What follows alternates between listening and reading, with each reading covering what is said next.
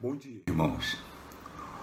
O texto que, sob a orientação do Espírito Santo de Deus, escolhemos para meditarmos nesta manhã encontra-se no Evangelho de João, capítulo 10, versículo 10. João 10, 10. Um texto muito conhecido nosso, que diz assim: O ladrão vem somente para roubar, matar e destruir. Eu vim para que tenham vida e a tenham em abundância. E sobre a direção do Espírito Santo de Deus, eu gostaria que nós meditássemos esta manhã apenas na parte B do versículo. Eu vim para que tenham vida e a tenham em abundância. Vamos orar, irmãos. Deus poderoso, Deus santo, Deus eterno, ensina-nos, ó Deus, nesta manhã a vivermos esta vida, vida em abundância em Cristo Jesus. É a nossa oração nós suplicamos em nome de Jesus. Amém. Vida. Vida em abundância. A palavra de Deus, lá no Gênesis capítulo 3, revela-nos a queda do homem, mostra-nos a sua desobediência, a sua rebeldia contra Deus voluntária e a sua terrível queda por causa do pecado. Ela também nos mostra algo interessante, que em toda a viração da tarde, Deus vinha estar com o homem, conversar com o homem, ter comunhão com o homem. Mas interessante que após a queda do homem, em consequência do pecado, na viração da tarde, quando Deus vem visitá-lo, ele faz a seguinte pergunta: Onde estás? Adão, onde estás? Irmãos, por que Deus faz essa pergunta? Deus não sabe todas as coisas? Sabe. Sua presença não está em todos os lugares? Então por que Deus faz essa pergunta? Onde estás? Esta pergunta que Deus faz a Adão é didática e quer lhe revelar a Adão uma realidade séria e profunda. Quando Deus diz: Adão, onde estás?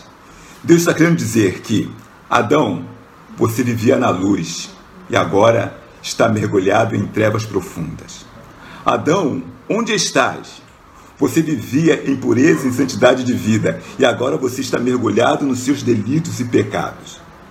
Adão, onde estás? Você tinha vida, agora você está morto. Adão, onde estás? Adão, eu tinha domínio sobre você. Agora você tornou-se escravo de um outro ser. Adão, onde estás? Pois foi posto um grande e terrível abismo entre nós, um abismo de dimensões e diâmetros eternos. É impossível a qualquer criatura que habita no céu, na terra ou debaixo da terra transpô-lo. Adão, onde estás? Tu foste criado do pó, e ao pó tornarás. Irmãos, para transpor um abismo de dimensões eternas, somente um ser eterno. E foi Jesus, o eterno Filho gerado de Deus, que, por amor ao seu Pai, ofereceu-se para vir a este mundo nos trazer esta vida. E Jesus transpôs esse abismo e veio nos oferecer gratuitamente esta vida e vida em abundância. E entre os milhões de benefícios que podíamos destacar que essa vida em abundância traz, eu quero destacar apenas um. Irmãos, quando nós encontramos com essa nova vida, ela mostra, revela-nos aquilo que realmente nós somos, mas também mostra aquilo que nos tornamos em Cristo Jesus, a posição que ocupamos em Deus nessa nova vida. Eu vou citar, para ficar mais claro, três exemplos. O primeiro exemplo que eu queria citar se encontra lá em Lucas 5, de 1 a 11. Ali nos fala da Pedro, Pedro, Simão Pedro, da pesca maravilhosa. Simão tinha passado a madrugada toda com seus amigos no lago pescando e não conseguiram pescar nada, absolutamente nada voltam frustrados para a margem do lago, cansados, esgotados decepcionados e começam a arrumar a, a sua rede, é, ajeitar a rede, guardar as coisas para, para ir para casa quando vem Jesus, quando ele depara com o autor da vida.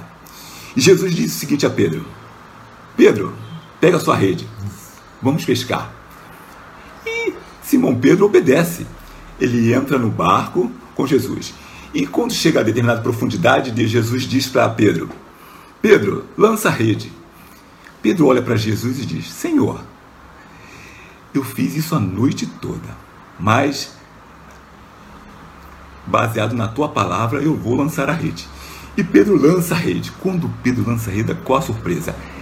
Muito, muito peixe. Tanto peixe que Pedro nem consegue puxar para dentro do barco. Ele é obrigado a chamar os seus amigos.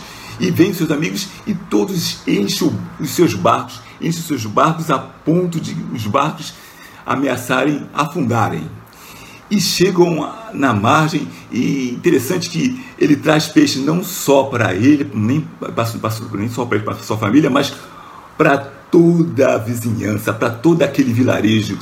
Era, foi uma fartura, abundância, foi algo, uma pesca maravilhosa.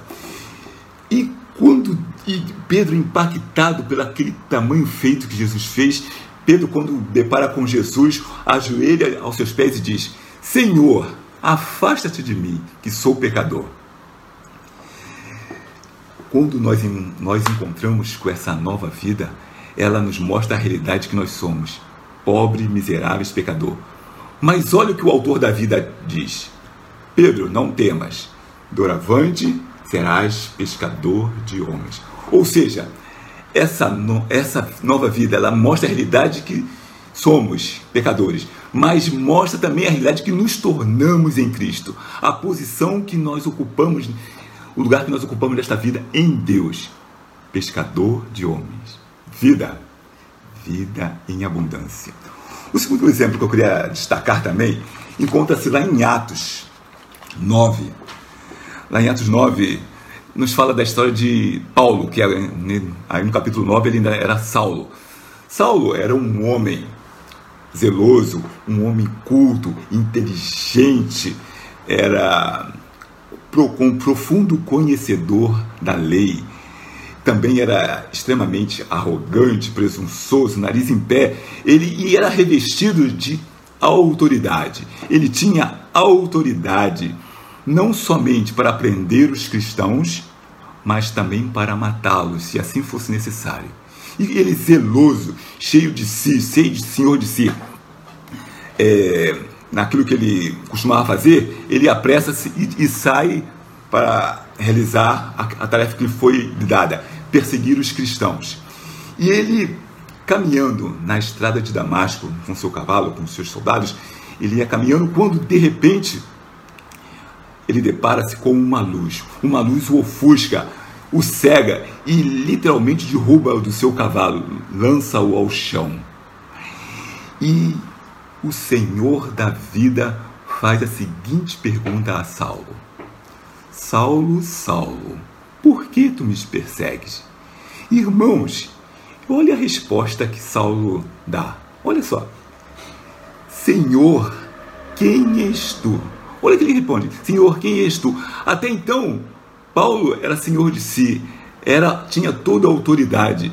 Ele é que mandava, era o bambambam. Bam, bam. E agora, quando ele depara com a nova vida, ele fala: Senhor, quem és tu? Ou seja, não era ele, ele não era mais senhor, agora ele passou a ser servo.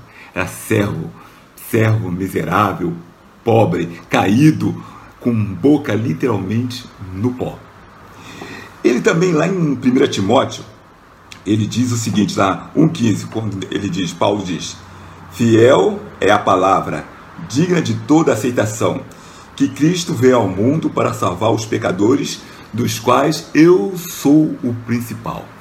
Irmãos, quando nós deparamos com essa nova vida, como eu disse, ela nos mostra a realidade, mas ao mesmo tempo ela nos revela o que nós nos tornamos em Cristo Jesus, que posição nós ocupamos em Deus nesta vida. E olha com que autoridade, com que desenvoltura, com que intrepidez, com que coragem que Paulo fala aos quatro cantos para quem quiser ouvir lá em Romanos 8, 38 e 39. Olha o que Paulo diz. Porque estou bem certo de que nem morte, nem vida, nem anjos, nem principados, nem coisas do presente, nem coisas do porvir, nem poderes, nem alturas, nem profundidade, nem qualquer outra criatura poderá nos separar do amor de Deus que está em Cristo Jesus, nosso Senhor. Vida, vida em abundância. Eu, o último exemplo que eu queria dar era, era no no Antigo Testamento, para nós vermos que a palavra de Deus, ela está do princípio ao fim, está permeado de pessoas que viveram essa vida e vida em abundância.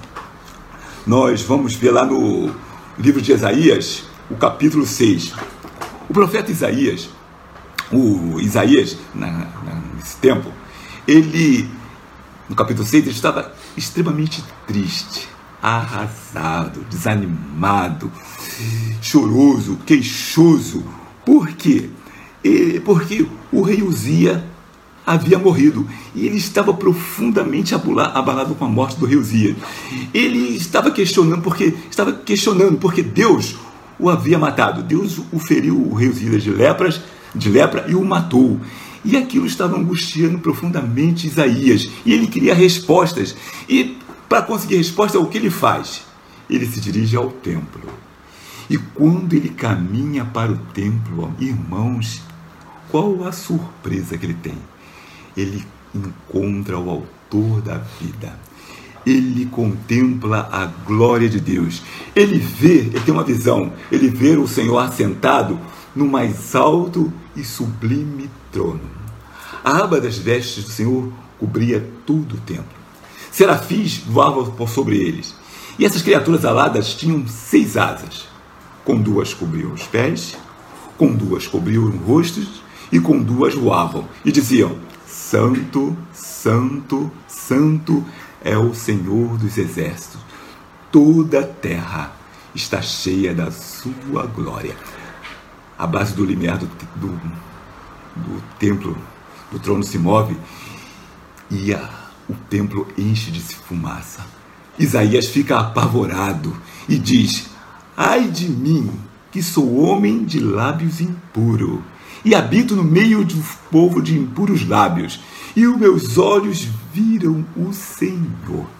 Irmãos, mas olha o que o autor da vida faz. Imediatamente, um serafim vai, um Atenaz, pega uma brasa lá do altar e traz até aos lábios do Isaías e toca nas, nos lábios de Isaías e diz: As tuas iniquidades foram tiradas, os teus pecados estão perdoados, você está limpo.